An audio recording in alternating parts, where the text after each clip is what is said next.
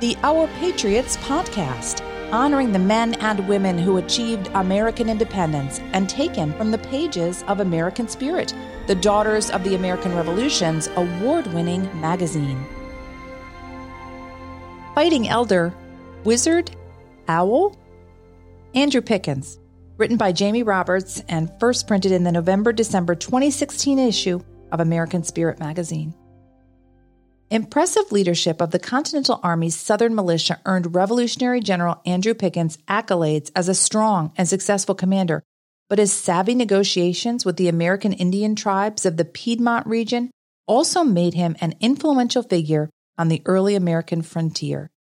During his 20 year career as Commissioner of Indian Affairs, the Wizard Owl, as the American Indians called him, negotiated a series of treaties on his Hopewell plantation that led to a period of peace between the settlers and the native people following the Revolution. A Scots Irish Corps. Pickens, the son of Scots Irish immigrants Anne and Andrew Pickens Sr., was born September the 13th, 1739, in Bucks County, Pennsylvania. The Pickens family, like many Scots Irish pioneers, traveled south from Pennsylvania along the Great Wagon Trail in search of land on which to settle and farm. They first landed in Virginia's Shenandoah Valley and later moved south to the Waxhaw settlement along the North Carolina South Carolina border.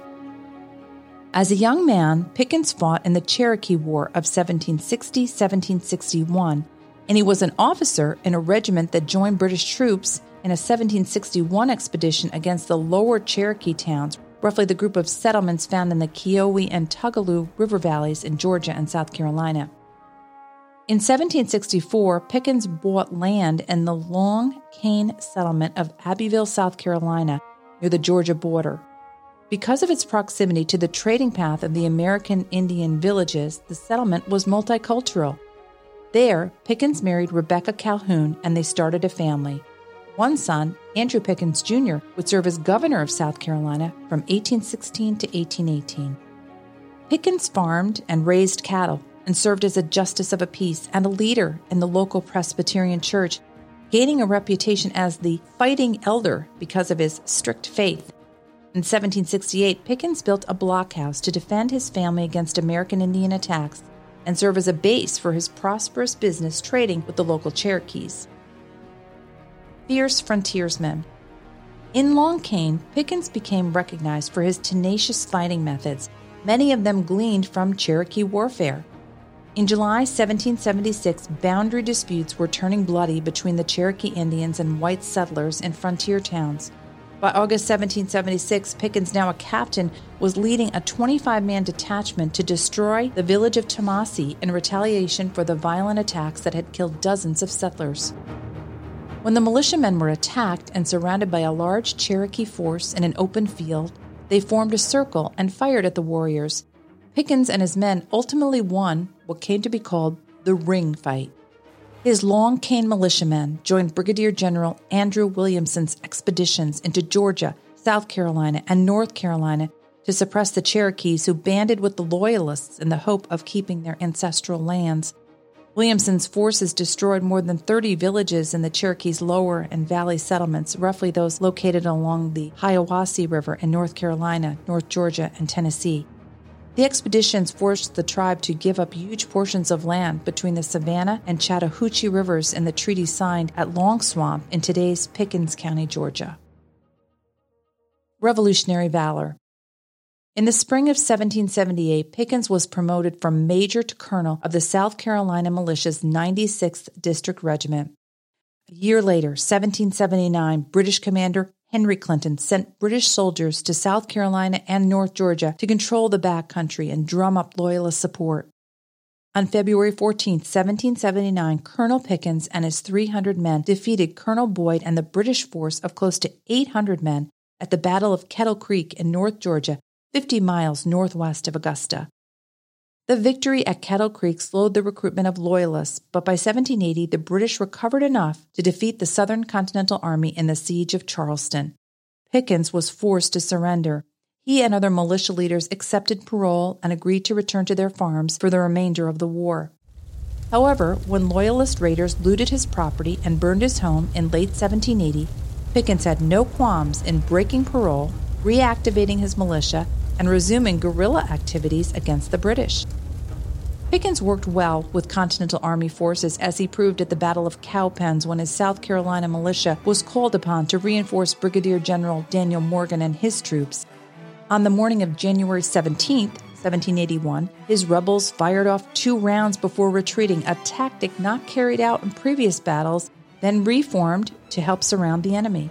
The British regulars, led by Lieutenant Colonel Banastre Tarleton, believed that the militia was fleeing and charged ahead.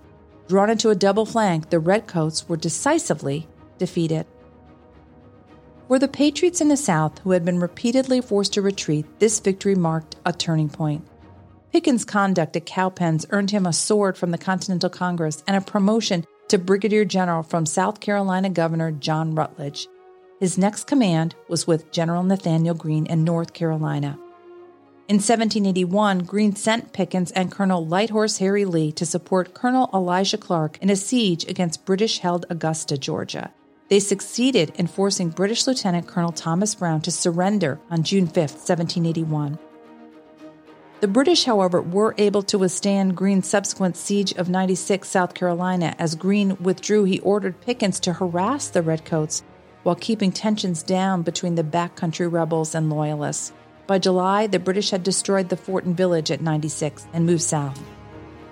As the British withdrew, Pickens joined Greene, Henry Lee, and Francis Marion at the Battle of Eutaw Springs, and on September 8, 1781, one of the final major Southern battles of the war occurred. During it, Pickens was shot off his horse by a bullet that hit the buckle of his sword belt.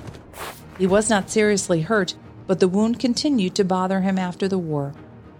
The battle it ended in a draw, but it rattled the British. Post Revolutionary Service Pickens served in the South Carolina House of Representatives from 1781 to 1794 and was a South Carolina delegate to the Constitutional Convention. Pickens was later elected to the U.S. House of Representatives, serving South Carolina from 1793 to 1795. He opposed the policies of then U.S. Secretary of the Treasury Alexander Hamilton. Pickens acquired land in frontier South Carolina and built the Hopewell Plantation on a hill overlooking the Seneca River across from the Cherokee town of Seneca. Hopewell would be his home from about 1785 to 1815. Several treaties with Southern American Indian tribes were negotiated here, each called the Treaty of Hopewell. Though Pickens began his military career by fighting the Cherokee in the Cherokee War, he became well regarded and trusted by tribal leaders. He served as a commissioner for Indian Affairs and sympathized with American Indian causes in his later years. In 1815, Pickens moved to the site of the former Cherokee village of Tamassee, South Carolina, near where he won his ring fight victory and built a home. He died near Tamassee on August 11, 1817, and the Tamassee DAR School is now located in that same town. He's buried at Old Stone Church Cemetery in Clemson, South Carolina, Hopewell Plantation is now owned and maintained by Clemson. Cities and counties are named after him in Alabama, Georgia, and his adopted state of South Carolina.